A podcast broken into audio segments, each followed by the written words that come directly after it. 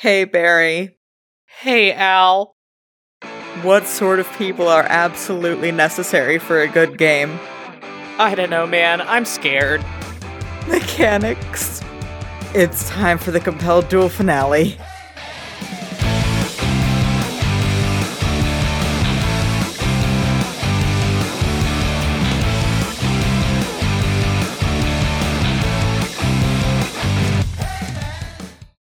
Hello, everybody, and welcome back to Compelled Duel. As always, I am Al, And unfortunately, I am Barry. and we are a single-player, co-DM'd D&D 5e actual play podcast. Previously on Compelled Duel. There are dozens of fully armed Astrarian warships coming straight at you. Oh, we're fucked. Oh, we're fucked. We are if we think like that, there has to be something we can do. Like what? Pick a god and pray? How did you get the luck to be this good at fucking D&D? I'm exquisite. What we have to do now is keep that fleet from docking off the shores of the island. If you want me to do this, things are gonna get nasty fast. Either we stop this here, or we accept that this is the hill that we die on.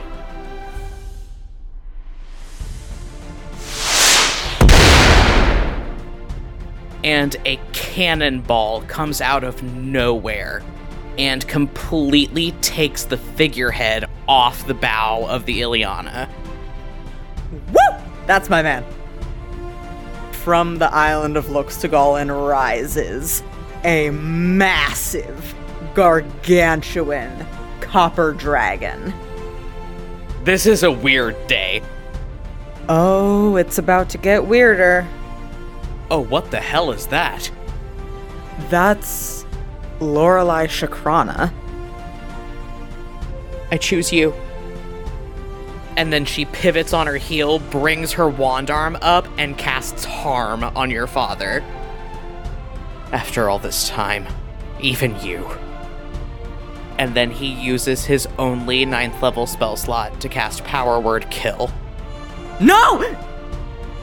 Leo uses his only sixth level spell slot to cast Word of Recall. And you, and Fen, and Sabine, and your Aunt Nora, and your brother all disappear.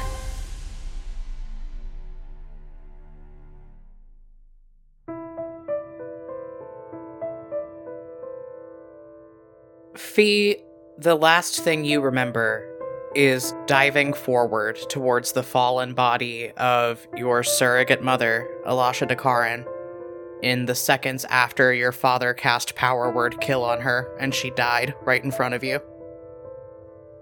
There is a flash of grayish purple divine light, and suddenly you are collapsing hard onto your hands and knees on a stone floor, carried forward by that same momentum.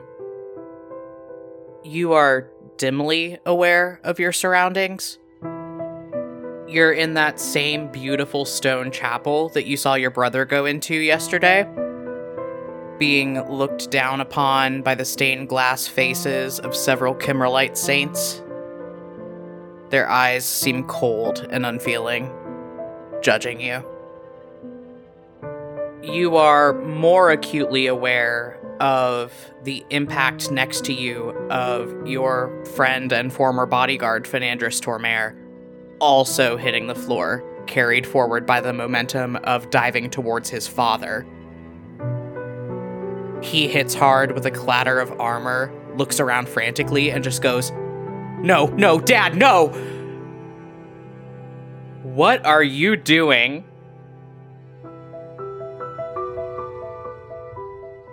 Fee stays on the floor for a second, processing where she is. Just goes, no, no, no, no, no, no, no, no, no. And then she gets to her feet, whirls around on Leo, and says, Take us back, take us back now. We still have time.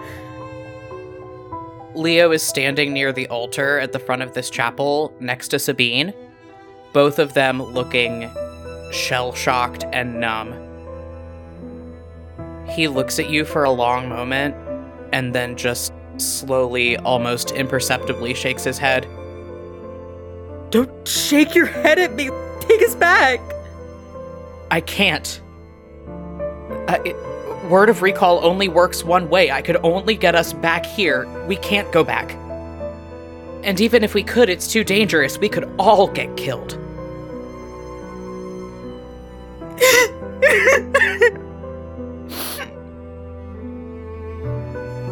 Fen, looking like he is struggling against the weight of the world on his back, slowly gets off of his hands and knees and pulls you into a big, tight embrace. And he is shaking like a leaf.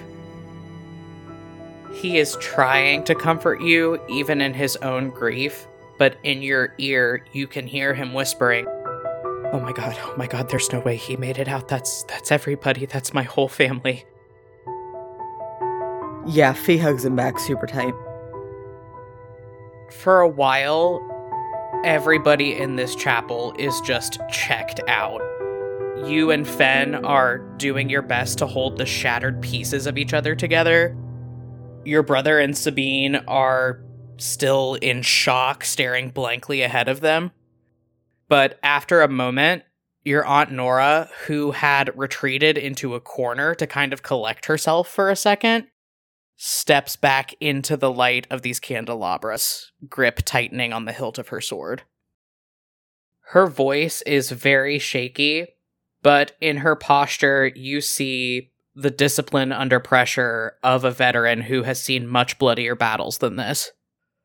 Okay, well, I hate to be a pragmatist at the moment, but we all know where he's coming next. We can't help Elisha or Reese. Oh god. Everybody else is still out there.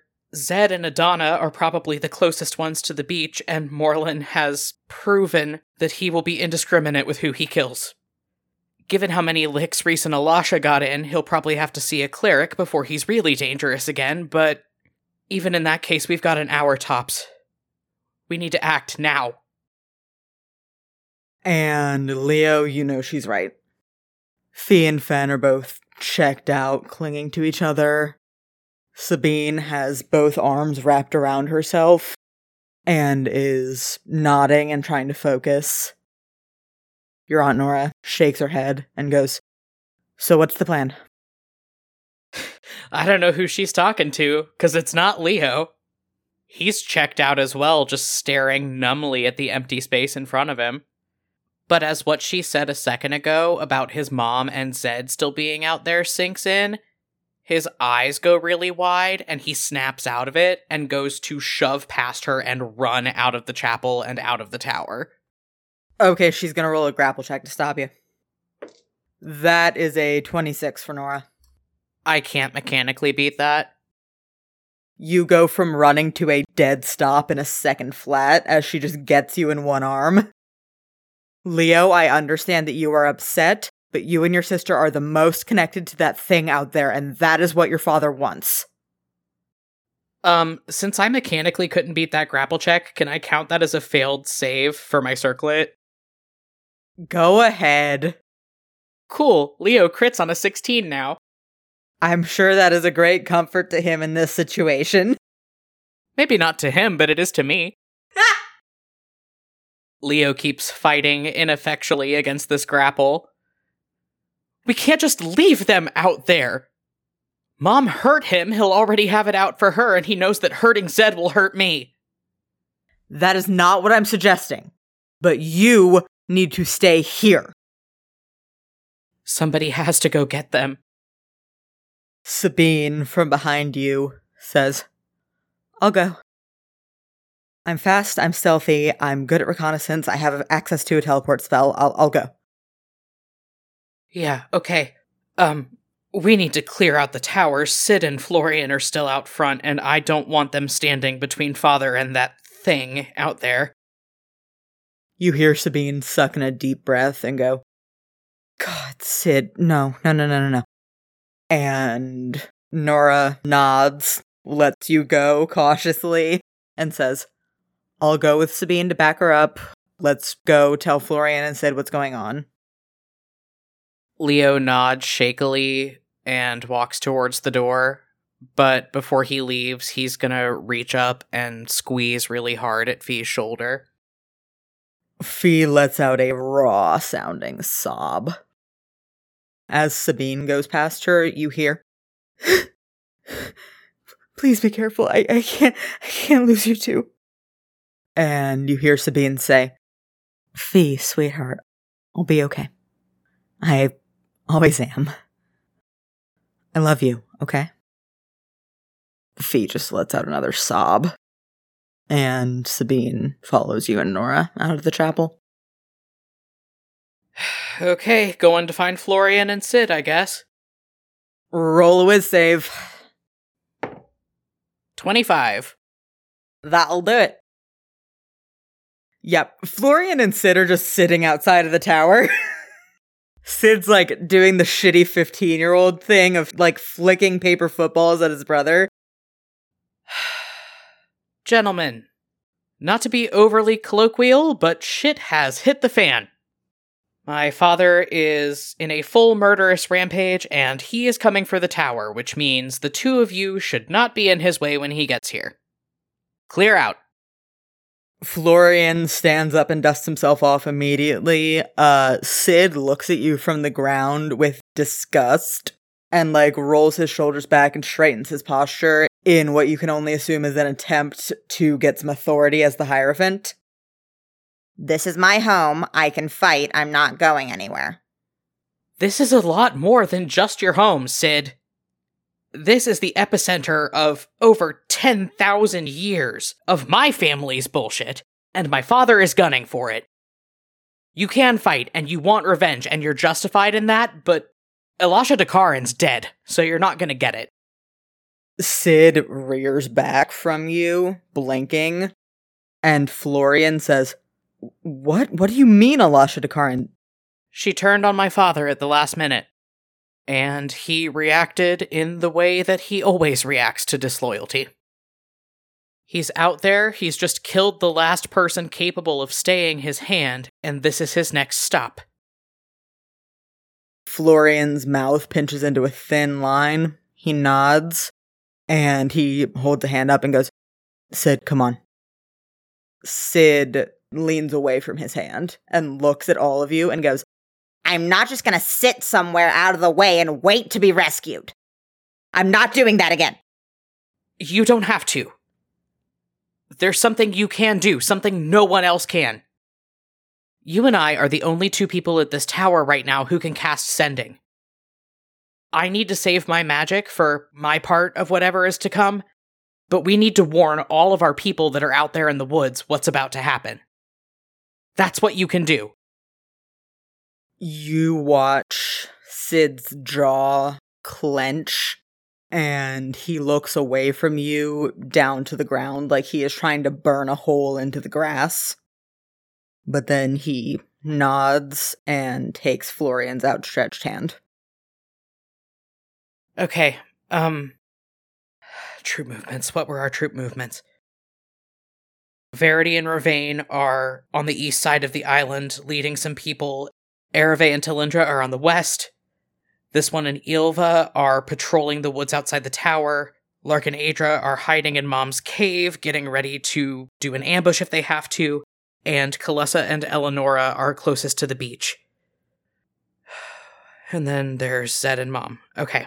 Sid, I need you, once you are safe, to send a sending to Zed that says, Where are you? Help is coming. Stay put. And to everyone else, you need to send, This is the worst case scenario. Find a secure location. Hide as well as you can.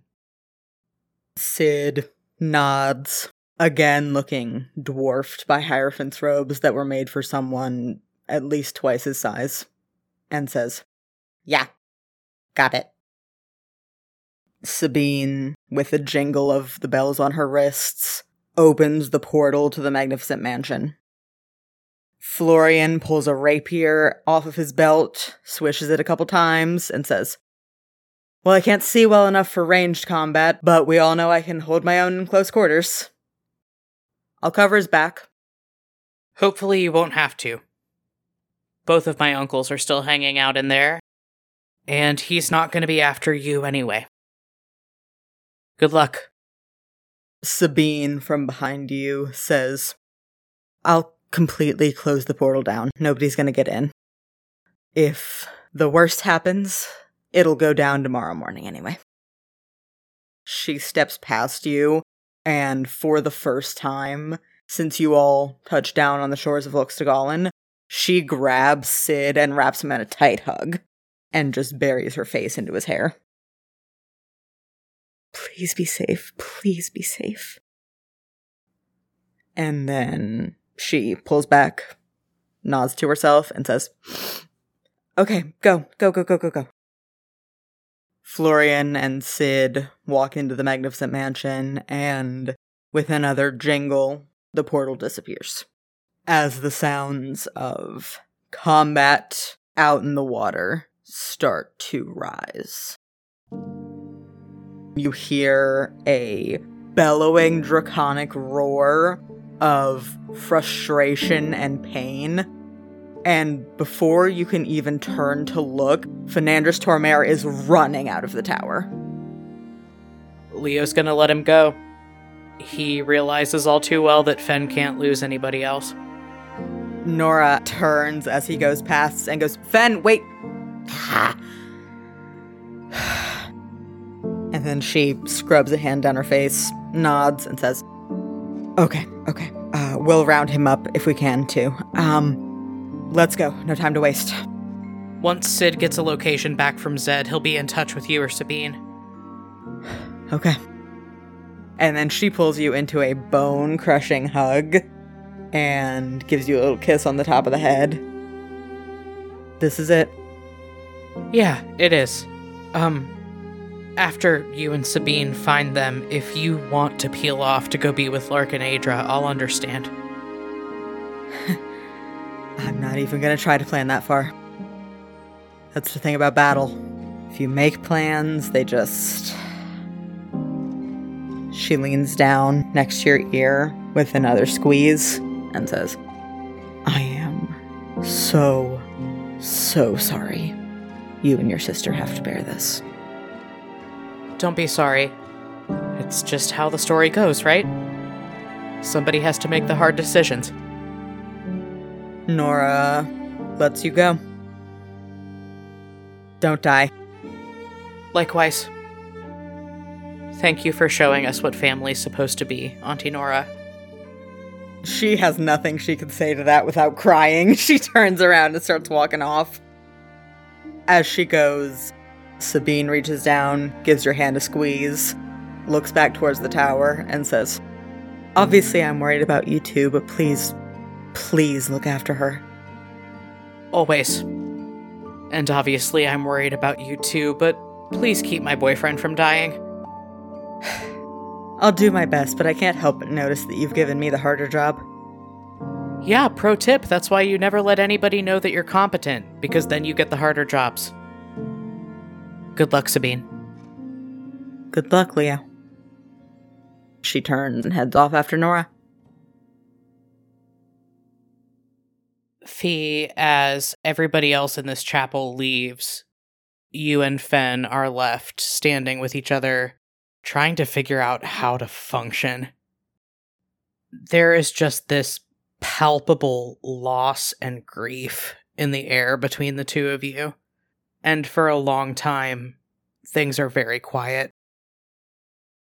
But then from outside the tower, echoing through the sky, you hear this deep, sonorous, pained roar. And Fen goes rigid. Mia. He hefts his axe in one hand, turns on his heel, and runs. He's gone. What are you doing? Fee yells, Fen! And like reaches out to stop him, but isn't fast enough. So she just nods, wraps her arms around herself, and I think just stands there for a long moment. After a bit of time, Leo walks back into this chapel alone. He stops in the doorway for a second, and the two of you just stare at each other. But then he takes two big steps toward you and just pulls you into a hug. Fee like half collapses into him, just buries her face in the crook of his neck. He's got one hand on the back of your head, just holding you to him, and slowly starts kind of rocking you back and forth. Okay, we've all got our parts to play, and this ends here. Can we agree? Fee pulls back, clenching her hands into fists at her sides. Yeah. I'm gonna fucking kill him. When the time comes, we'll do rock, paper, scissors for the privilege. Let's head back out there and get ready. Fee nods and she walks out of the chapel into the bottom floor of the tower. As you emerge back into this round, high ceilinged main room, you look over at the pulsing, glowing hole in the floor, and on the low wall of stones surrounding it, you see a figure sitting there. Seven and a half, eight foot tall, wrapped in a magnificent, glowing, stormy cloak two bright electric eyes gleaming out of the shadows under their hood. Fee takes a deep, shaky breath, nods at this figure, and says, Kiva. She nods back at you, the two electric spots she has for eyes gleaming a little brighter. Ferrora, I'm so sorry. I don't want apologies. I don't want sympathy.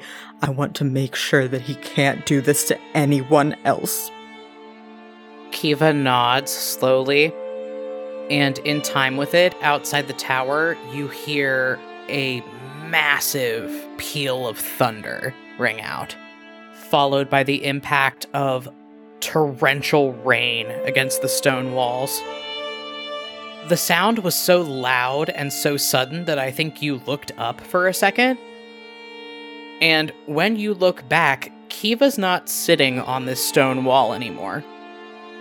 Instead, there is a similarly tall figure, but this time wrapped in black, diaphanous robes.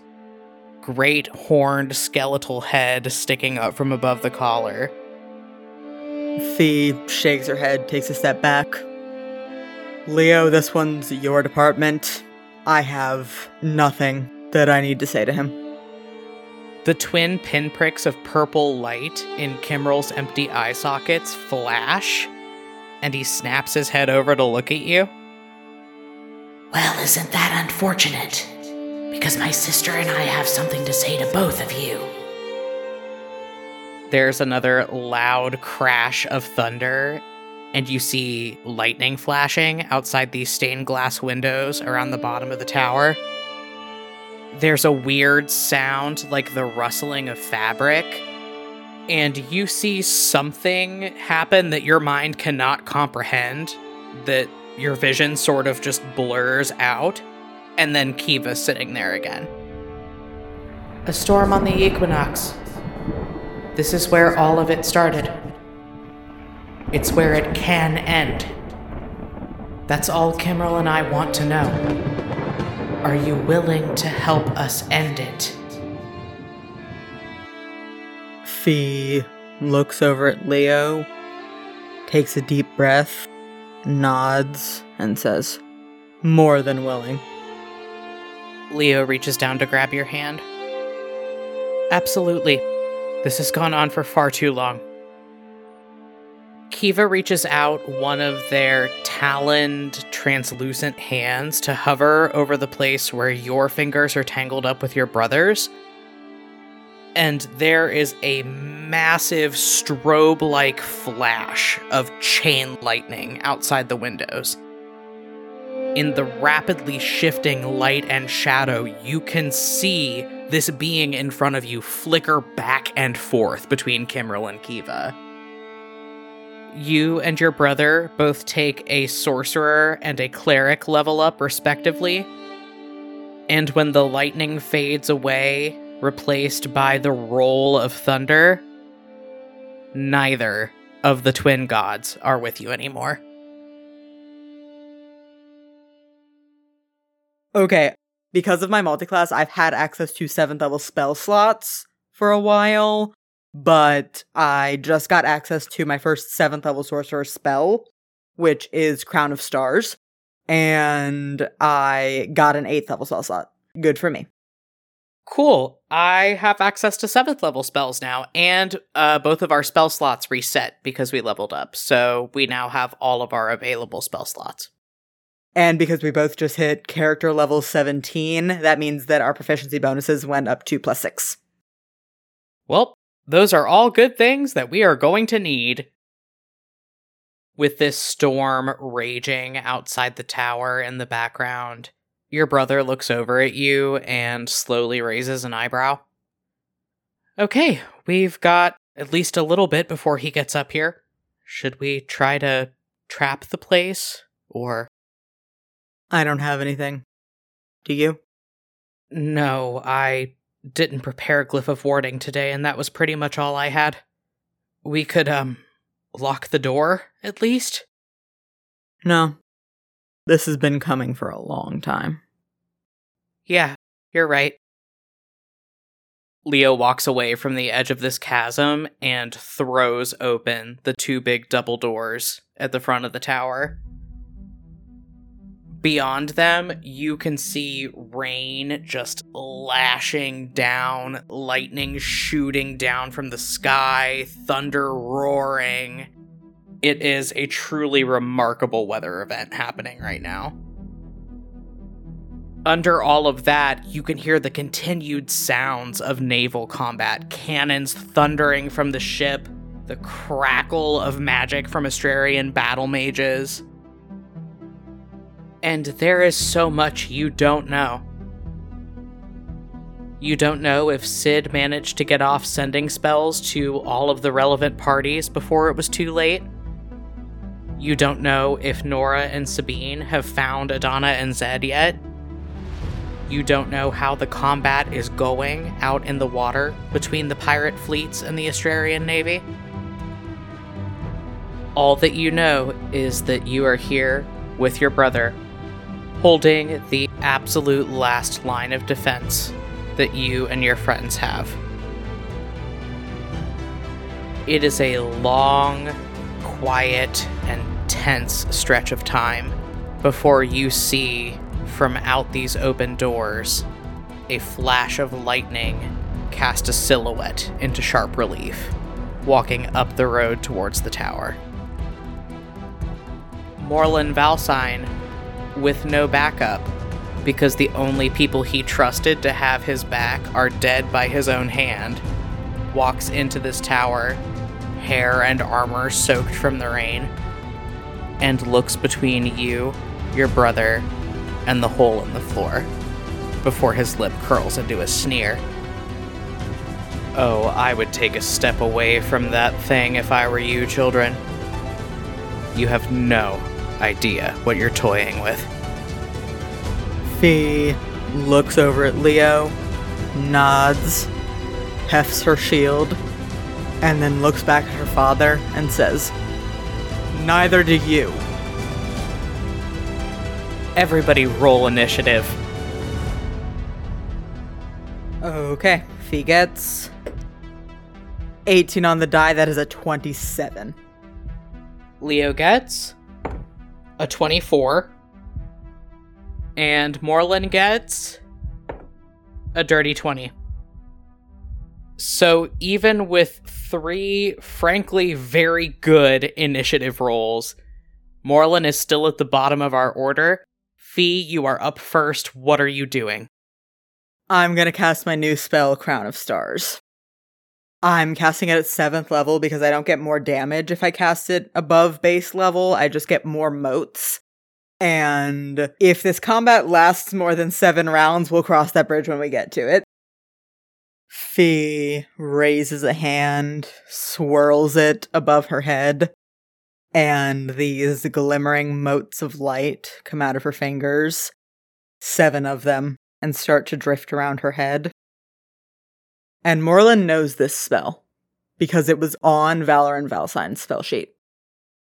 And where with Val they would have stayed, those little glimmering motes drifting around him, Morlin Valsign looks upon his daughter, lit by the electric glow of her own magic, and a peal of thunder rings out as these little motes coalesce and bloom into these little plasma ball looking orbs about the size of a golf ball. And she snaps her hand forward and fires one of them at him as a bonus action. Okay, roll to hit. That is a 23. Okay, and now is where we're going to start talking about Morlin's lair actions. So we'll discuss these as they come up, but this is relevant right now. Typically, that would handily hit him because on a normal day, his AC is 13. But one of Morlin's lair actions, as our BBEG of the whole campaign, is something called Paranormal Shield. While in his lair, Morlin's AC increases by 10 as ghosts come forth from the hole in the floor to defend him. Sophie, you see some weird shit happen, first and foremost. As you wind up to cast this spell, your father extends a hand towards the hole in the floor, and translucent spirits just shoot out of it and start surrounding him. So now, while he's in his lair, his AC is 23, but meets it, beats it. This mote of light jabs through them and hits him. Roll damage, please. Okay, so he's taking 4d10 lightning damage. Fuck it, I'm gonna burn a sorcery point to use empowered spell. That is a total of 37 lightning damage. Youch, okay. You watch this weird spectral shield attempt to surround your father, and the mote of light you send into it just melts through it, gets him right in the chest. He makes a pained noise as you watch crackles of electricity ripple out across the breastplate of his mage's armor. And now it's Leo's turn. Leo's going to move forward and run directly up on him. He's going to cast Guiding Bolt at fourth level. He didn't have to run up on him to do this, but I'm making the decision to do that because I want those sweet, sweet Mage Slayer feat benefits. So I'll see if I hit. 26, yes, I do.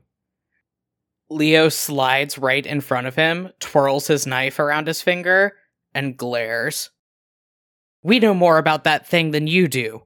We know where it comes from, we know what it wants, and you don't get to feed it anymore. And then he just bops him in the breastplate with a guiding bolt.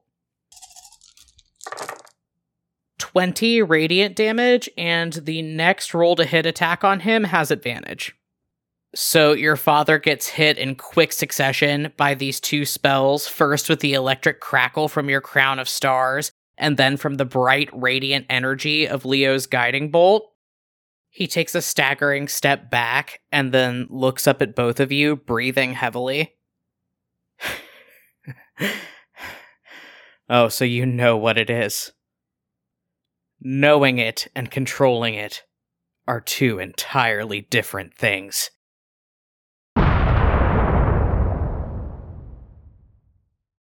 He uses another one of his lair actions, which I did not bother to creatively name. I just called it Welcome to the Thunderdome.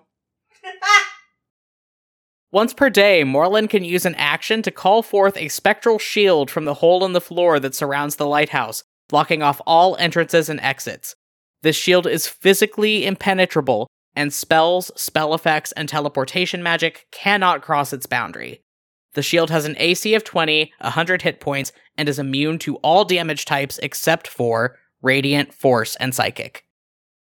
This sickening gray necrotic energy pops up around all of the stained glass windows and the open front door to the tower. And Fee, for the first time, you see what your brother sees when he looks into this hole in the floor It's almost like watching the surface of a sheet hanging from a clothesline.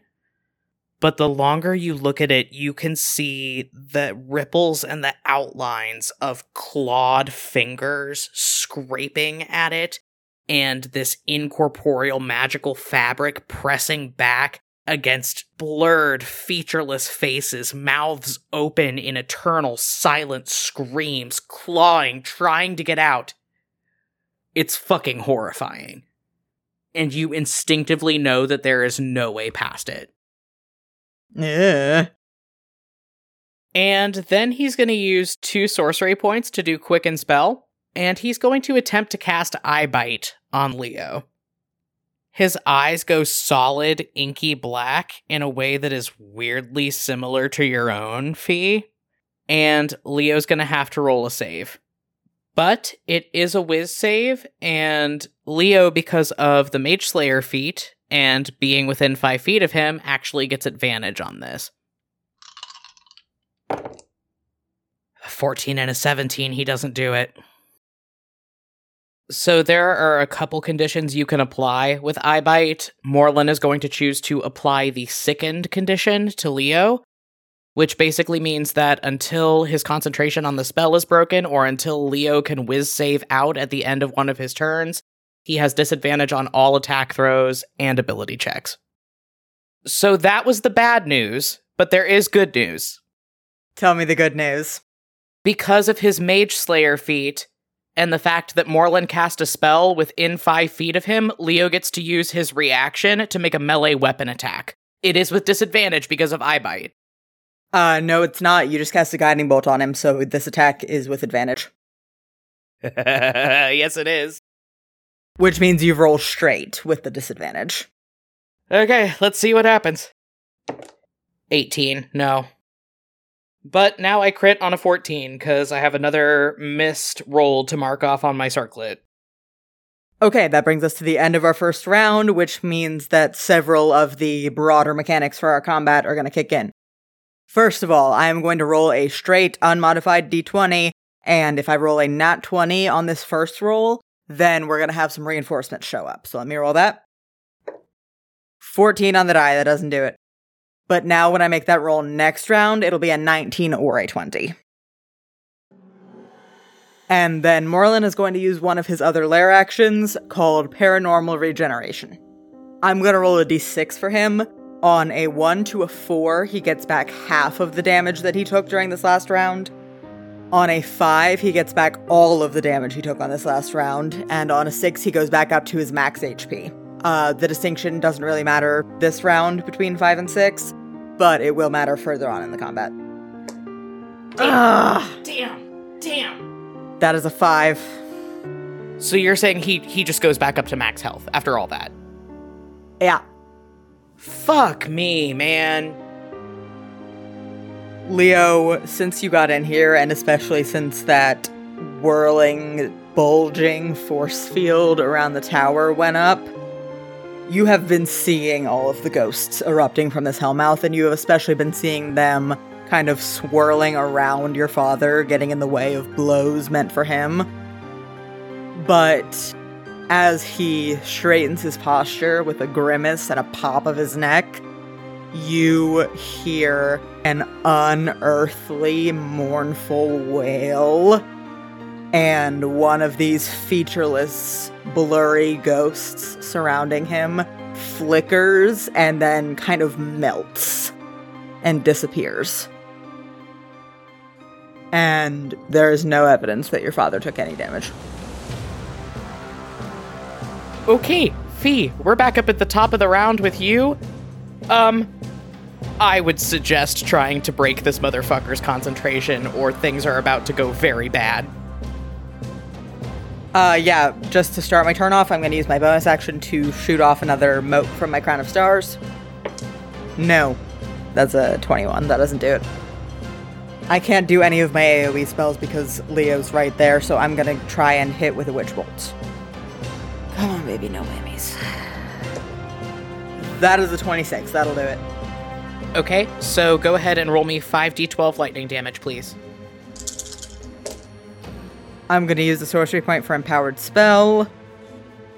Okay. Um, of that 5d12, I rolled three 12s and 11 and a 6. So that's gonna be 53 damage. Ooh.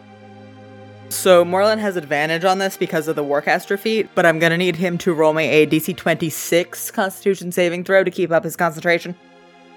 I mean, he can do that, but it's still not easy. The high roll was a 25. He doesn't do it. He lost concentration. So you see the blackness of the eye bite spell leave his eyes. You see Leo stand up a little straighter as this condition leaves him. And you have put a hurting on your old man, Fee. You throw this electric mode of light at him, and a ghost comes up and intercepts it, and then you just witch bolt him, and a bolt of lightning comes out of the ceiling and fries him like a cartoon character. And now we're down to Leo, who is going to cast Spiritual Weapon at fifth level. That is not a concentration spell, it is just up for the duration. Um, I'd like to have it take the form of like a spectral copy of Kimrel's blade that's just floating around me. I'm gonna try to hit him. 21. I can't have shit in Astraria. But yeehaw! I crit on a 13 now, and Leo does nothing. Moreland's turn. Fee, you watch your father, a little crispy, straighten his posture. The gem in his circlet flashes, and he says, Last warning, both of you. After this, I stop pulling punches. And he casts confusion on you and Leo. He burns three sorcery points to give Leo disadvantage on the whiz save for this, but since Leo has Mage Slayer, he's actually just gonna roll straight. You, however, have to roll a nat 20. Yeah, I know I do. 15 on the die, it's 14. Okay, you do not save. I'm gonna roll for Leo. 25, he's out. He saves. And that's Moreland's turn. Let's do our end of round stuff. Okay, rolling to see if reinforcements show up. 19 or 20. 10. Not this round. And then I'm gonna roll a d6 for Moreland. Mother. Five! God damn it. Okay. So he's still at full health. God, God, God. So, Fee, we are back at the top of the order with you. You are under the effect of a confusion spell. I need you to roll me a d10 to see what you do this round. Three. Okay. You do not move or take actions this turn, which I think would turn off your witch bolt, right? Uh, yeah, for sure it does. Okay.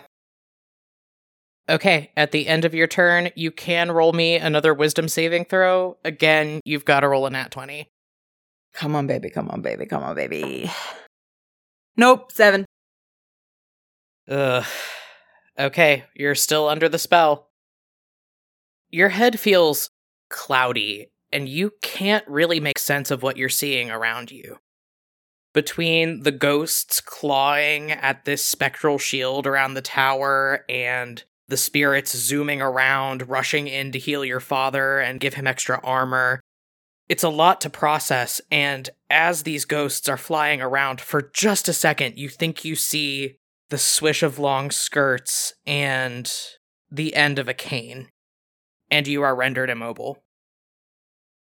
And then we are down to Leo, who, upon watching, I assume, another ghost melt away to bring his dad back up to full health, tightens his grip on his knife and snarls, haven't you taken enough from people already? And I'm gonna roll to hit him with a third level inflict wounds. Please, please, please, please, please. 23 meets it, beats it. Woo! I'm going to use my ability from Kimrel's Blade to do max damage once daily on a necromancy spell. So, with a third level inflict wounds, that is 50 damage outright. I'm also going to burn a usage of my Channel Divinity Touch of Death to add an additional 31 points of necrotic damage to that. So that is a total of 81 points of damage on that attack. And then I'm going to use my bonus action to roll to hit him with my spiritual weapon. No. But now I crit on a 12. And also, Fee is out of that confusion spell because Morlin cannot roll a DC 41 concentration check. Okay. Leo, you stab your dad real good. And he looks down at this knife, looks up at you with a snarl, face twisting in hideously exaggerated movements in the strange half light of these ghosts. And then he's going to use his second sixth level spell slot to cast Mental Prison. Mm. Make an int save and roll it flat because he uses heightened spell to give you disadvantage. Okay. Five. Leo, something weird happens to your perception, and suddenly you are standing at the edge of the ghost hole, your feet on the low stones around it. At your back is a wall of crackling, leaping flames. You cannot move because if you move forward, you will fall into the hole in the floor. And if you move backward, you will be burned alive. You are restrained. Leo just looks down at his feet into the hole and starts whispering, No, no, no, no, no, no, no. And you take a whopping 5d10 psychic damage. And Morlin's going to burn a sorcery point for empowered spell. Leo, you take 43 psychic damage. So the full effects of mental prison are you take 5d10 psychic damage, you are restrained until the spell ends, and if you are moved out of the illusion, you make a melee attack through the illusion, or you reach any part of your body through the illusion, you take a further 10d10 psychic damage. But the spell ends. Otherwise, it lasts for a minute or until Morlin fails a concentration check. Fuck. Okay, and that brings us to the end of the round, so I'm gonna roll our d20 to see if backup gets here. No, just barely. 17, just barely, that does not do it. Okay, and I'm gonna roll a d6 for Morlin to see how much of his hit points he gets back. No! Fucking six! So once again, Morlin is up to full hit points. Man, I burned all that shit. Come on! Fee, you watched something really weird happen to your brother.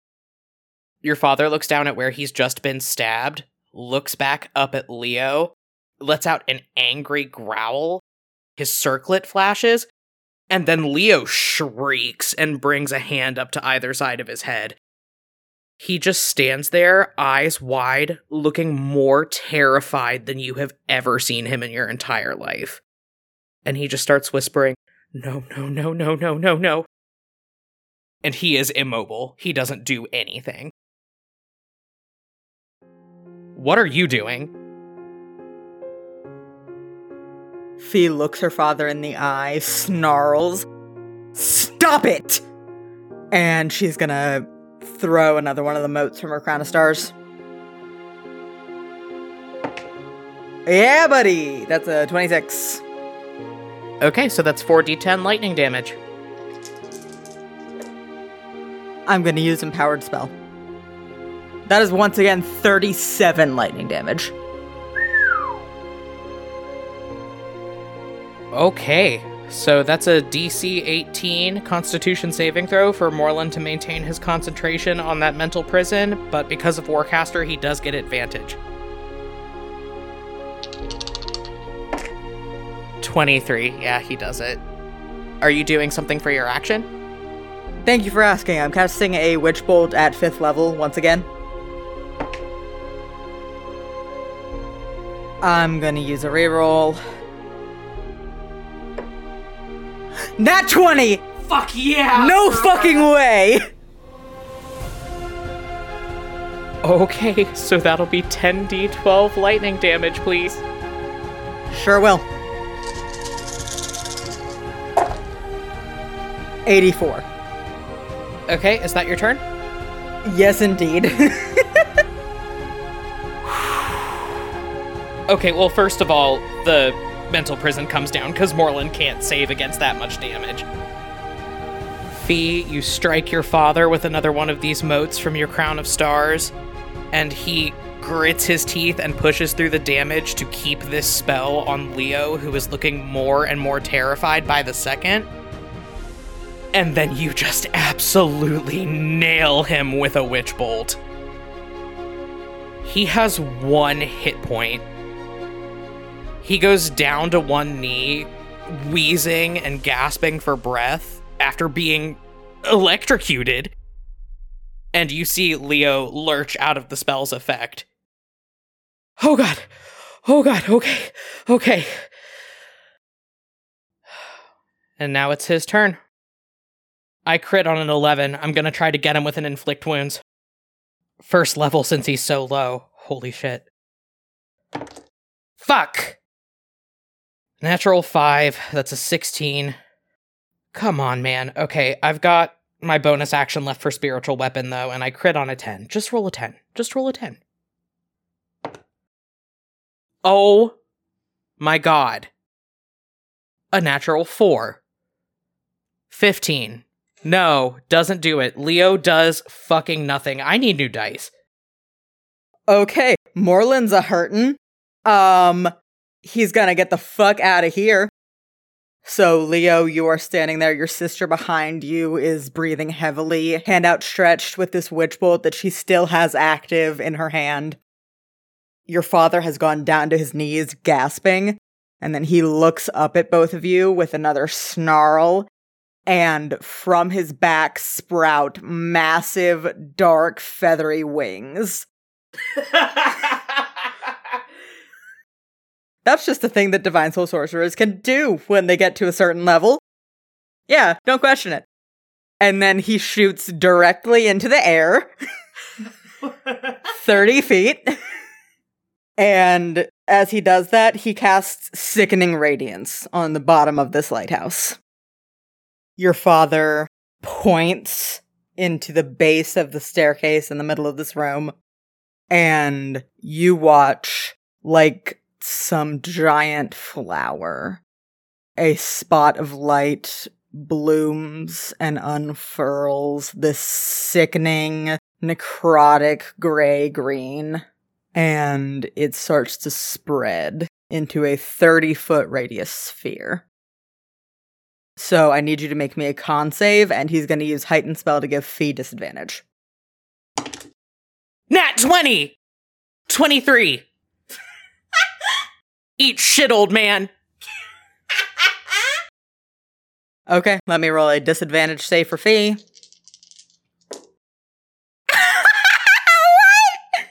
One of those was also a nat 20, the other was a natural 18.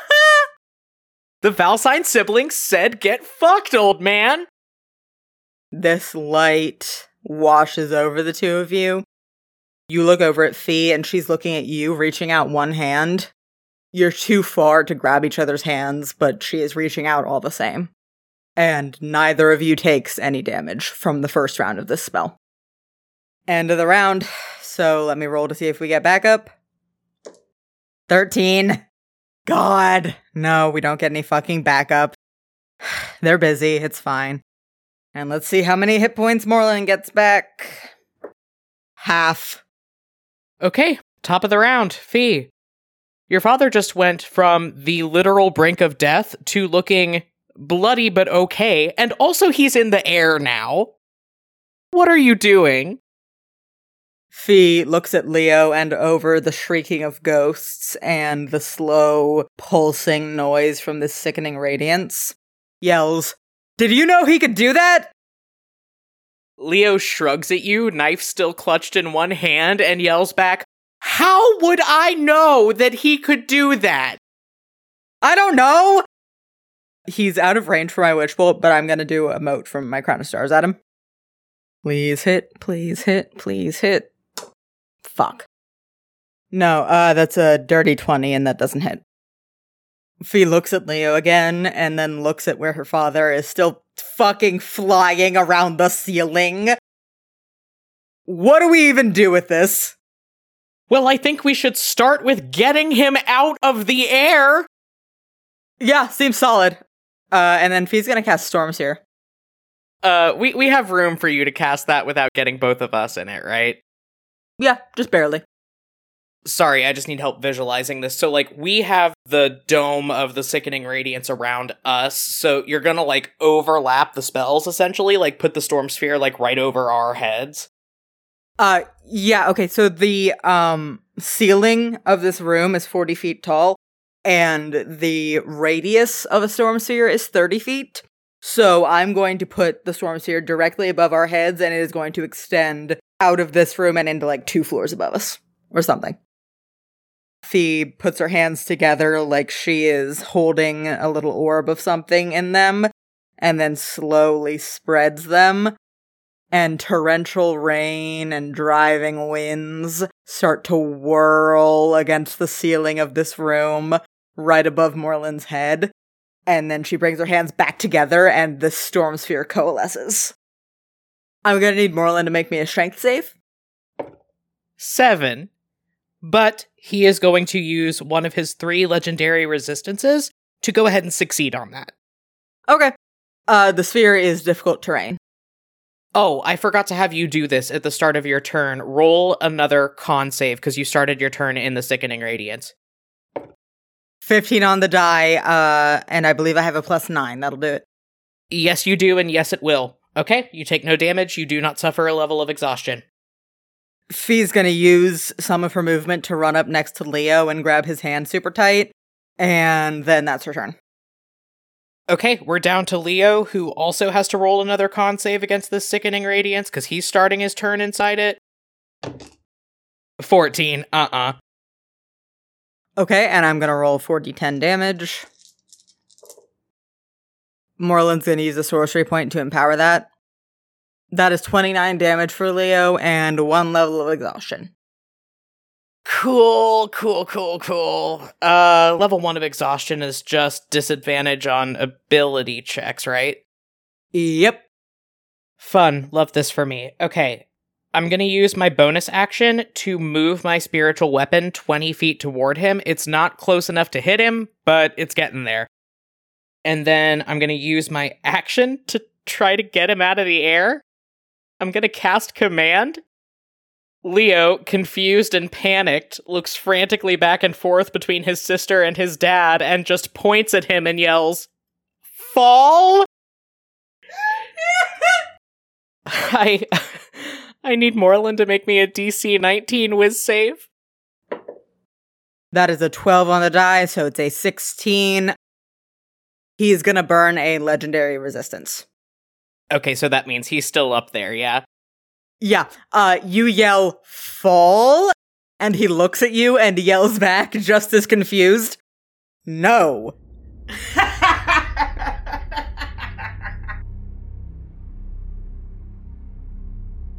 Okay, so it's Morland's turn. He is going to first use his bonus action to use his Unearthly Recovery feature. This is again a Divine Soul Sorcerer feature where he can just decide to get half of his max HP back, which in this case is 61, which means he's back at full again. You've got to be fucking kidding me. Tragically, I am not. oh my god.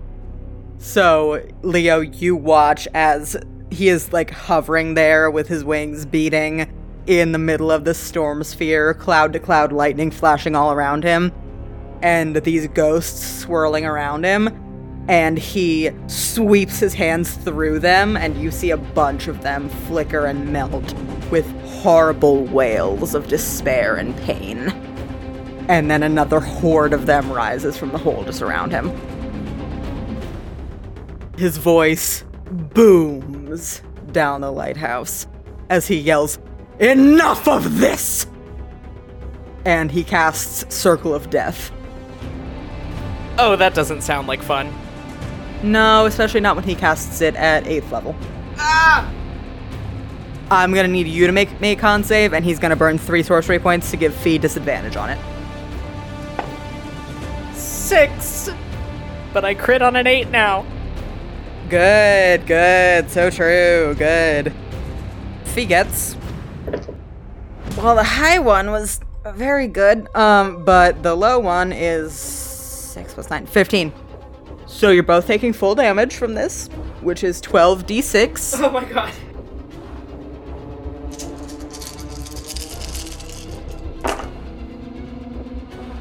Morland's gonna use one sorcery point to empower that spell.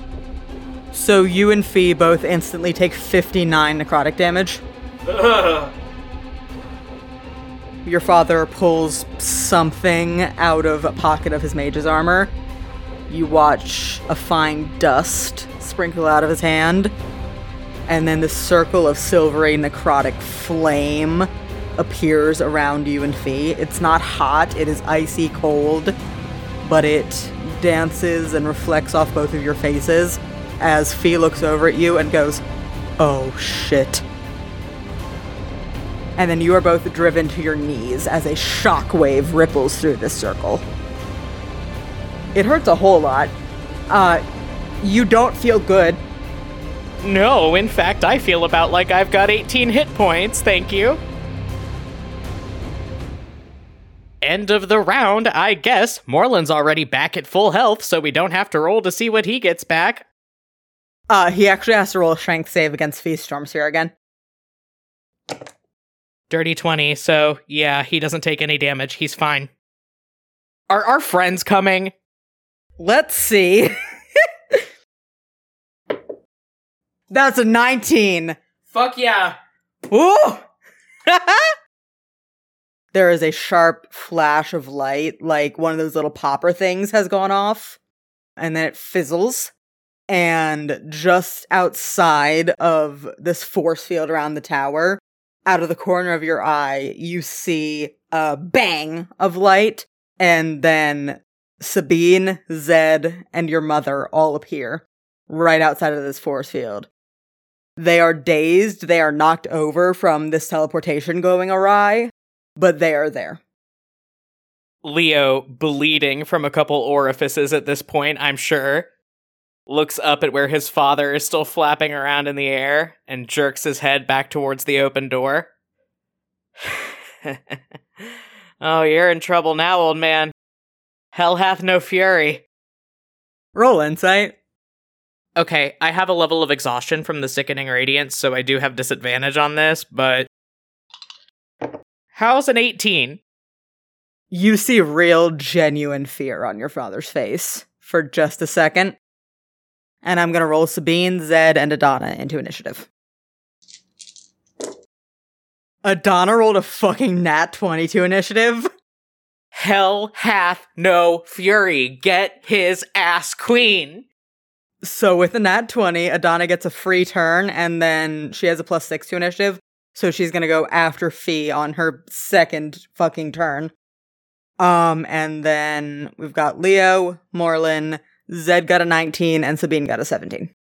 So that is our new initiative. First thing, they all have to try and break down this barrier. Adana is gonna cast a sixth level magic missile. It is an automatic hit, and the barrier is not immune to force damage. So I'm gonna go ahead and roll damage, 1d4, and then I'll multiply that by her darts. Yes! yes! Adana gets up from this teleportation mishap, looks at you, sees Morland flying near the ceiling, looks at this force field, and then casts a magic missile and does 40 damage. Okay.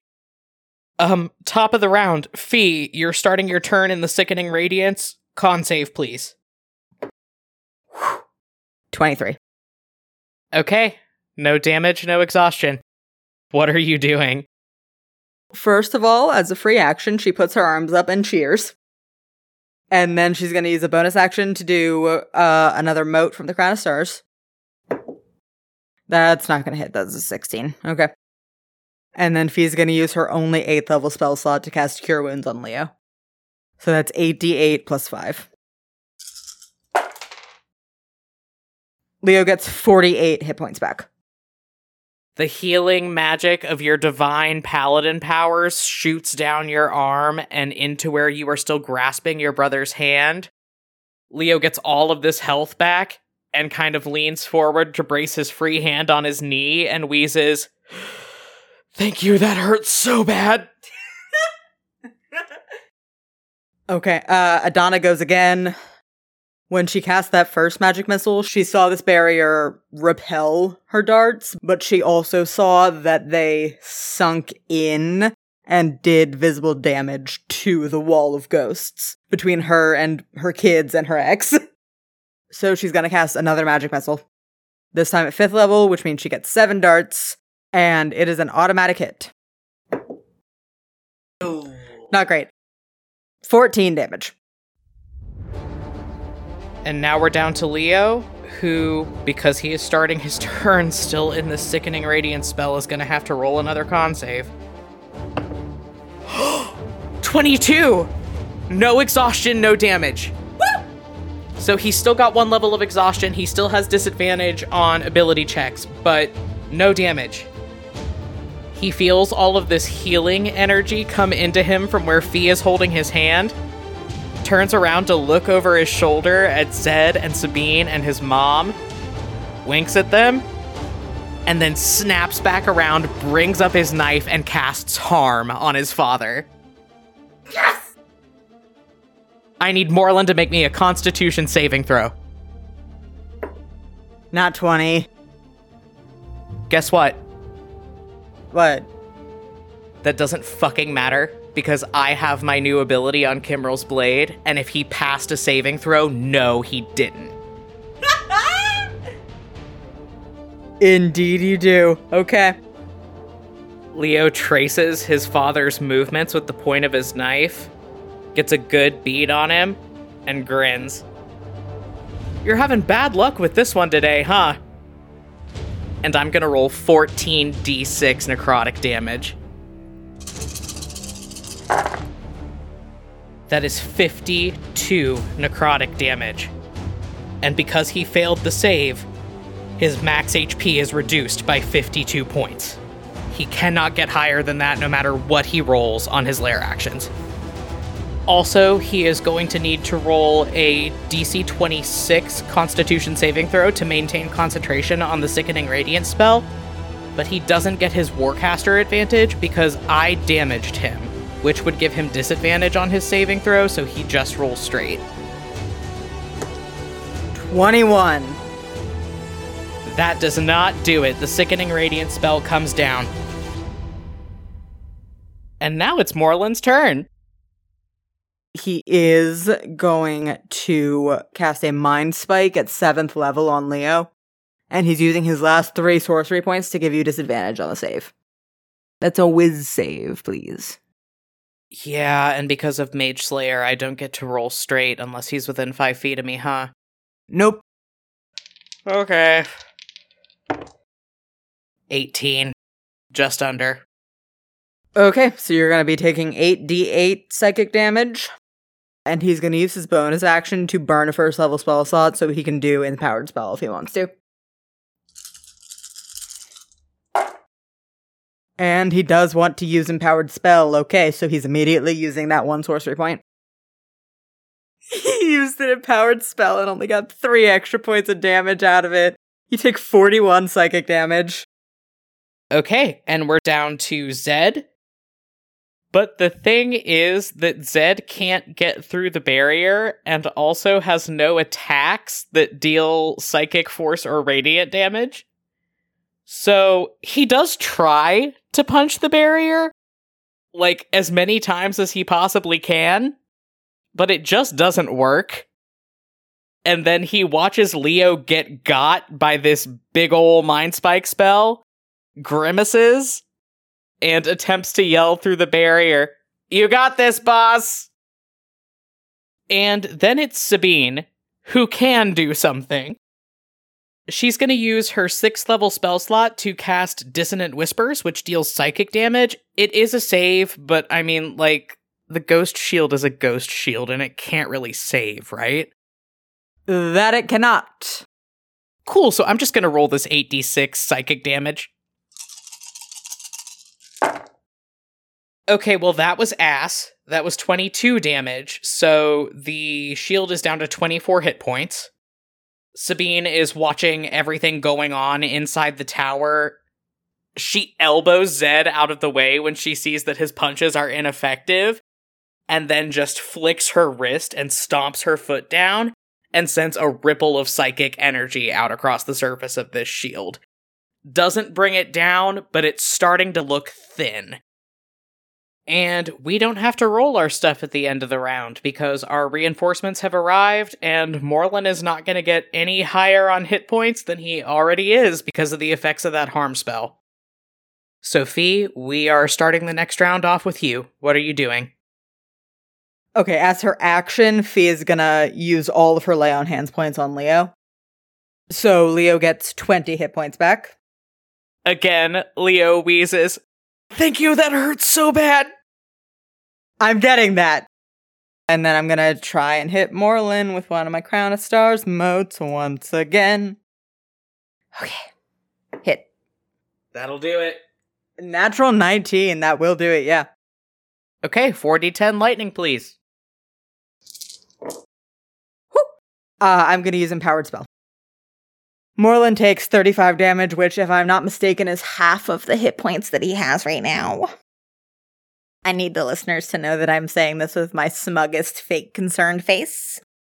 Oh no, oh bestie. Oh, no. Oh, Oh, how does that feel? okay, is that gonna do it for your turn?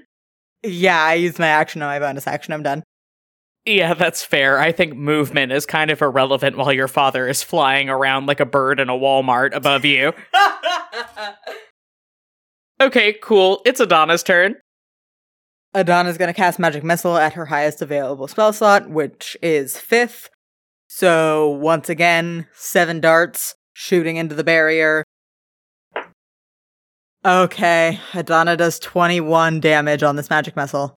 The barrier does not come down. That's gonna be Leo's turn. I'm gonna try to command him out of the air again. Leo points at him, flapping around up there, and yells, Fall, god damn it! Morlin needs to roll me a DC 19 whiz save. 18, he uses his last legendary resistance. He just flips you off. Still flapping around up there. Man, fuck this guy. Yeah. Um, I can use my bonus action to try to hit him with my spiritual weapon, though.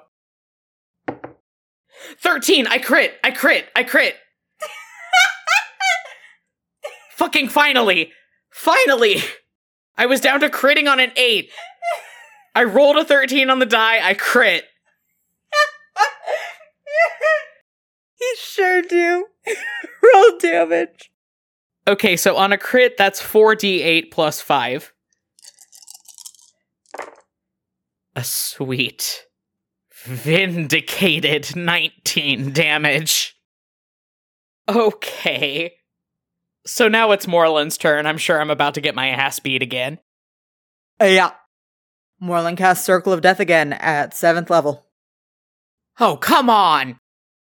Make a con save, please. 18. Just barely not gonna do it. Okay, rolling for Fee. She's going to use her legendary resistance from the Gift of the Stormbringer. As this fire ripples and a shockwave shoots through it, you watch Fee's cape light up with a sudden lightning storm, and she stands firm, glaring up at your father. You, however, take 10d6 damage. And for his bonus action, Morlin burns a first level spell slot to get one sorcery point so he can do empowered spell. You take 45 necrotic damage, Fee takes 22. Cool. Literally to a T, Leo had 45 hit points left. He's unconscious. Morlin swoops down out of the storm sphere to land on the ground and starts to outstretch one hand, the circlet on his head starting to glow, as Leo lays on the ground unconscious, and Fee drops to her knees next to him. And now it's Zed, who again can't do anything, but he's not having a good time. Fee, from where you are on your knees next to your brother who has gone unconscious, you can hear Zed yelling, distantly and muffled, almost as if hearing it from underwater. He's still trying to punch the barrier, even though it's not doing anything. But then we move on to Sabine's turn, and she's gonna cast Vicious Mockery on this ghost shield. She raises her arms up over her head, flicks her wrist, and glares into the surface of this barrier. You know, usually I agree with the concept that it's not okay to speak ill of the dead, but desperate times call for desperate measures. The barrier can't save. At Sabine's level, Vicious Mockery does 3d4 damage. Mechanically, she cannot roll low enough to not bring this thing down. The barrier dissolves into thin air with echoing ghostly wails. And Sabine, Zed, and Adana start scrambling over each other to get inside the tower. And now we're going to roll to see how much health Morlin gets back at the end of the round. Okay, so he gets back 27. Top of the round. Fee, your brother is unconscious on the floor next to you. You are on your knees, and your father is approaching the two of you with his hand outstretched toward Leo, looking like he is ready to finish the job. What are you doing? I'm shooting my last mote for my crown of stars at him. That is a 26 that's going to hit. Okay, 4d10 damage. I'm going to use a sorcery point to use empowered spell. That is a total of 34 damage. And I'm going to use my only sixth level spell slot on a cure wounds for Leo. So he gets back 6d8 plus 5. Leo gets back a hearty, hearty 23 hit points with my sixth level spell slot. It's Adana's turn. The barrier is down. She runs in, slides to the ground next to Leo and Fee. With her bonus action, she throws a hunter's mark up on Morlin. And with her action, she's going to cast Cure Wounds on Leo at fourth level. So that's 4d8 plus 2. Leo gets back 18 hit points. Leo, on his turn, wheezes and reaches out to grip at and forearms. Thank you both. That Hurts so bad, we know. Leo, you are on the ground, just roused from unconsciousness.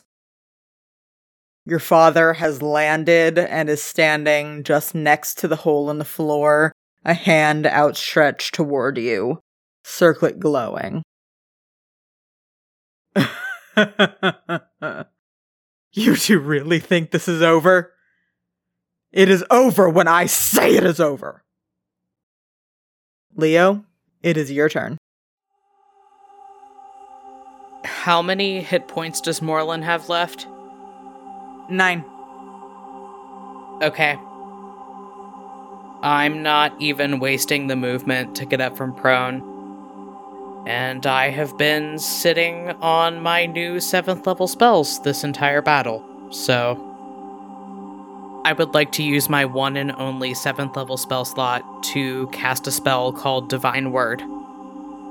I need Morlin to roll me a charisma saving throw. DC 19.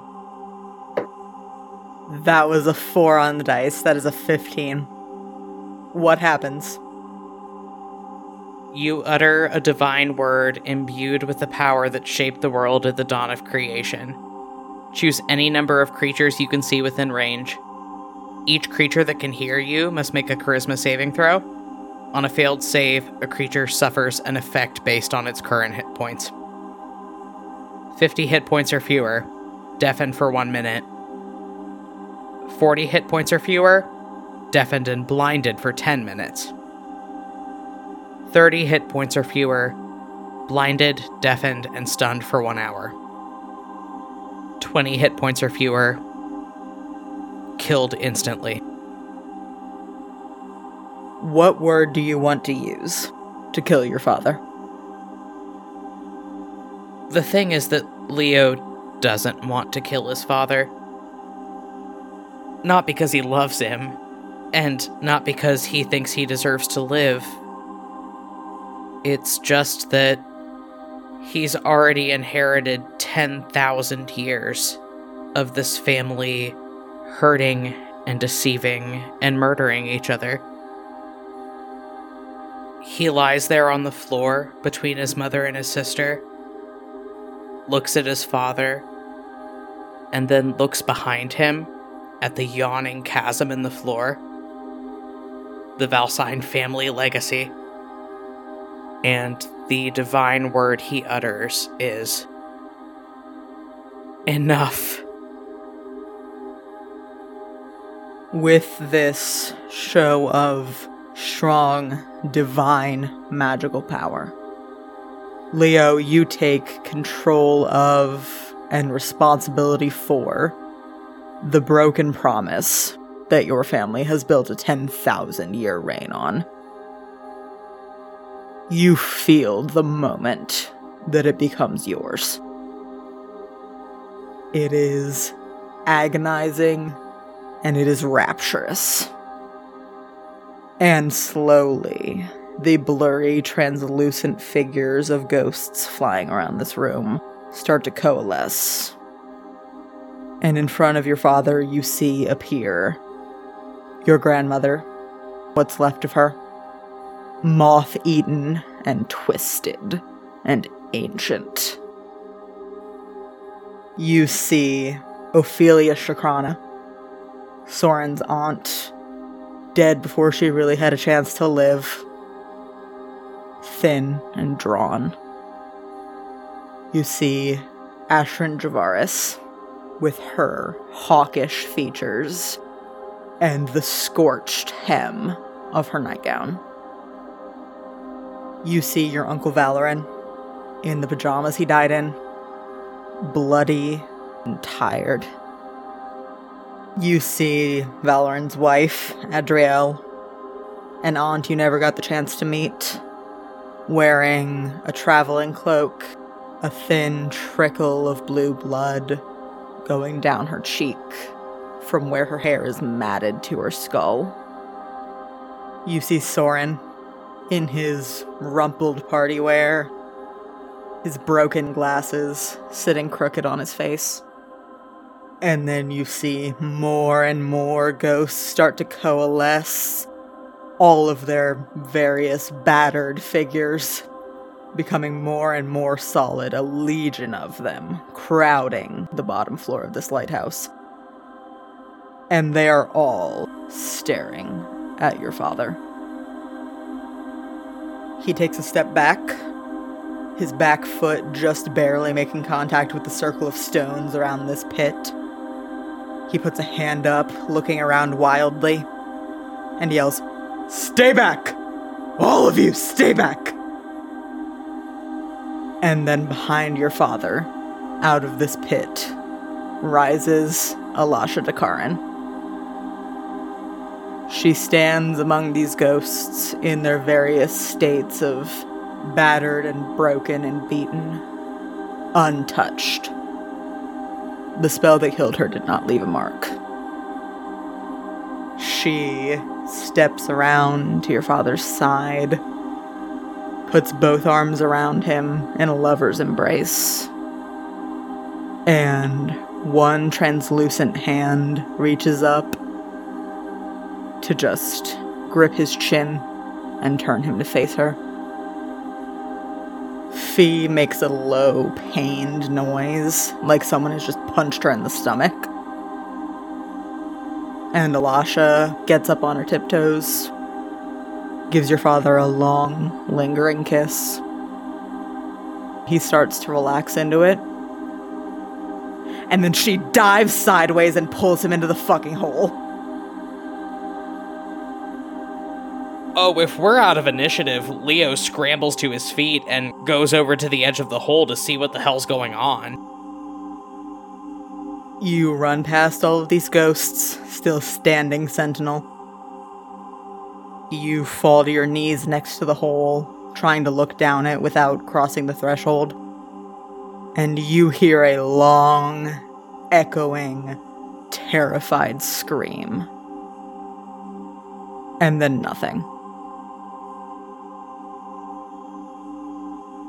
We did it. He's gone.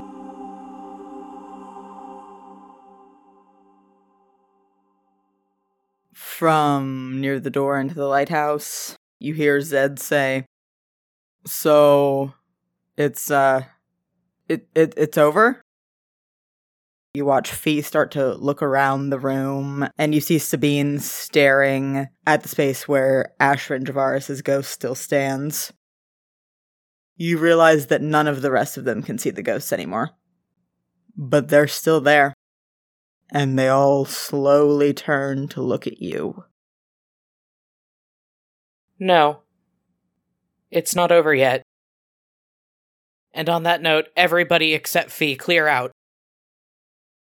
Your mom looks up at you and goes, What do you mean, clear out? I mean that. Damn it. Leo is wiped physically, mentally, magically, psychologically from all of that, and he just waves vaguely at the hole in the floor, which it it's still there, right? Yeah, just a big chasm in the floor of this lighthouse with a slowly pulsing light down from the bottom of it. Leo looks down into it and grimaces. I mean that until we get rid of this thing, it's never going to be over. And I don't know what's going to happen when we try to, so everybody out. Immediately, Zed and Sabine and Adana are shouting over each other to protest. The old man's dead, and that means my ghost hole, my kingdom, my rules. No one else is dying for this. Everybody out! Fee gets to her feet and walks over to back you up and just goes, Now! Please! And Zed, Sabine, and Adana walk out. As soon as they're gone, Leo turns over to Fee, reaches up a hand to squeeze at her shoulder, and casts Death Ward. So if whatever's about to go down next tries to kill them both, it will not kill Fee. She will instead drop to one hit point. I know this needs to end, but are you as scared as I am right now? Fee looks down into the pit and reaches out to grab your hand. I'm terrified. Me too. I mean, even assuming everything goes right, every divine soul sorcerer in Astraria is going to wake up tomorrow with no powers. The entire political system's going to collapse. What happens then? Only one way to find out, I guess. Yeah. I guess. Leo uses his last fifth level spell slot to cast Commune, standing on the stones ringing this pit, directly across from you, against the back wall of the tower, appears Kimrel the Lord of Bones. Leo squeezes at Fee's hand and then nods over at Kimrel. Okay. Tell me what we have to do. I am more than ready to be done with this. Kimrel inclines his great horned skeletal head at you and says, As are we. And then there is a rustle of fabric and a turn that you can't process, can't look directly at. And then Kiva is standing there. She walks across the air over this pit like it is solid ground and reaches her hand out to place it atop where you are holding your sisters. And you feel something like an electric shock. I'm gonna roll a con save for Fee real quick. Yeah, that's a 27. That'll do it. Fee curls in on herself with a ah! and squeezes your hand a little tighter. Oh, Leo is gripping back just as tight. I think both their hands probably hurt from how tightly they're holding on. After a second, Fee, grimacing, stands straight and says, Okay, okay. I, I don't know how long I can. And as she's saying this, she turns to look at you, and you see that instead of the usual flat, glassy black that they are, her eyes have gone a gleaming, bright, electric blue. It's okay. I'm here. I've got you. Uh, uh, uh, what do I do? There's another flutter, and then Kimrel is standing there, and he says, This is your inheritance and your responsibility. You know what to do. He looks directly down into this chasm, sets his jaw, and says, You don't get to have me, but I get to have you. And he's going to try to absorb the entirety of the ghost hole into his body. I don't know if or what I have to roll for that. Roll me a religion check. 25. You hold your hand out over this pit, and you see the tips of your fingers start to blacken and shrivel. And then the light flickering at the bottom of it coalesces into a beam that shoots into your palm. Roll me a fucking con save. Oh, oh, I'm so not good at those. Okay, cool, cool, cool, cool, cool. Six. Fee has not used all of her rerolls. She's gonna give you one.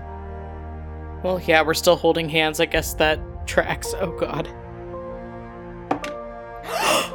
Nat 20! Love is the fucking point of it all, everybody! Nat fucking 20! Um, uh, uh, uh, uh, um, 23! Fuck yeah, dude, okay. You take this power into yourself. Your brain is overwhelmed by the same tide of voices that you have felt every time you've had to tap into the ghost hole. Just screaming through you. You have no way of stopping it. It builds and builds and presses in on your brain. You are agonized. It feels like you are being crushed under an immense weight. All of your nerves are on fire, but your sister is still clutching your hand. And as it subsides for a second, you feel immense power rushing through you. You feel the power that you were born without and maligned for not having your entire life. You feel the power that you spent so long chasing. You could do anything. You could move mountains, and it is yours. What do you do? Mechanically, what's gonna happen to me if I decide to keep it? You will instantly lose all of your cleric levels and everything to do with your rogue subclass, though you will keep your proficiencies. And you will become a level 20 Divine Soul Sorcerer.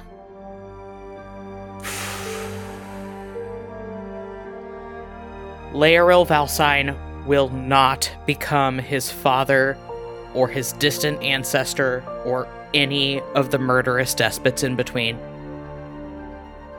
He does not let go of his sister's hand. You are faced with the same choice that Elander Valsine had to make 10,000 years ago. And you choose to embrace the difficult, scary, unknown future. You hold this power, you are clutching at Fee's hand, and she is clutching back just as tight. And then the twin voices of Kimrel and Kiva shout, Let it go. Let it go.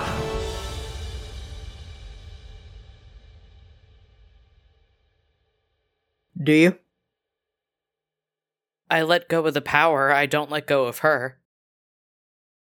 A light starts to shine out of you and Fee's clasped hands. Blue and purple and silver. And then it starts to pulse and grow until it washes over both of you, until it fills the bottom floor of this lighthouse, until it shoots into the sky through all of the intervening floors into the lantern room and out across the island of Loxtagallen. When this light fades and you can see again, the hole in the floor is still and dark. And you and Fee are still holding on to each other. The crowd of ghosts has disappeared from around you. It's over.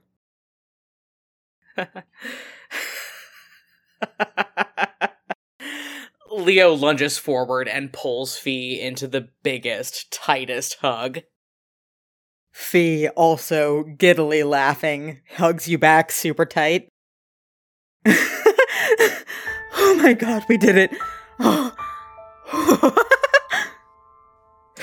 we sure did, whatever it is. I love you, Fee.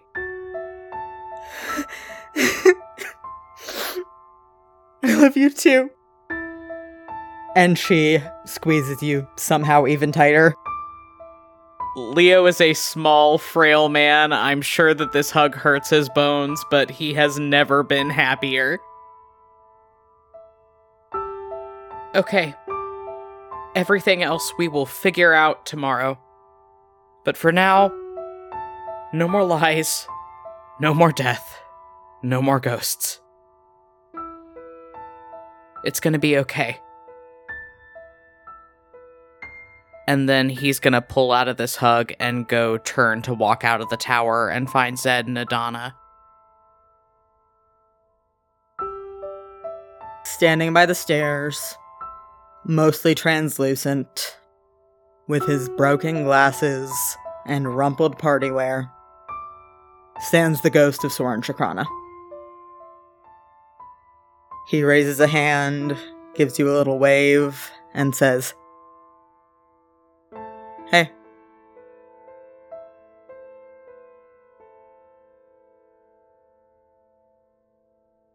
And that is where we are going to end for this week.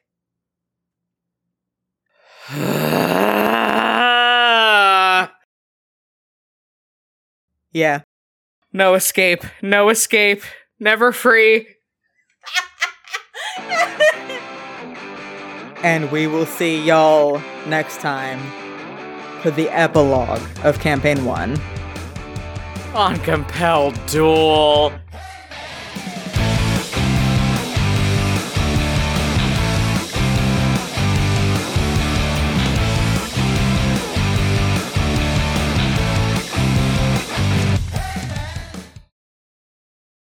Hey everybody, Barry here with the postscript, just clearing up a couple housekeeping things here at the end of the episode. As always, I'm going to go ahead and plug our social media profiles. You can find us on Twitter, Tumblr, and TikTok at Compelled Duel. We have lots of other cool stuff going on, however, an official website, an official Spotify profile, our official merch store, stuff like that. You can find all that stuff linked on any of our various social media profiles. If you're interested in supporting the show, we ask that you consider heading over to patreon.com slash compelled duel, where starting at just $2 a month, you can get access to all kinds of cool patron perks, including early access to episodes, access to exclusive playlists and bonus content, and even handwritten letters from your favorite character every month. If you're interested in supporting the show in ways other than pledging to our Patreon, we ask that if you're listening to us on Apple Podcasts or Spotify that you leave us a rating and a review since that helps the show get promoted to a wider audience. We host a weekly Q&A show on our YouTube every week and we would love to see you show up for that, ask a couple questions. We always have a really fun time.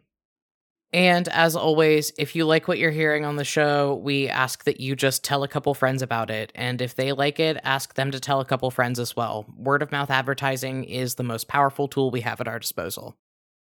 The epilogue of Campaign 1 will be premiering live on our YouTube channel on Thursday, June 16th at 5 p.m. Pacific Time.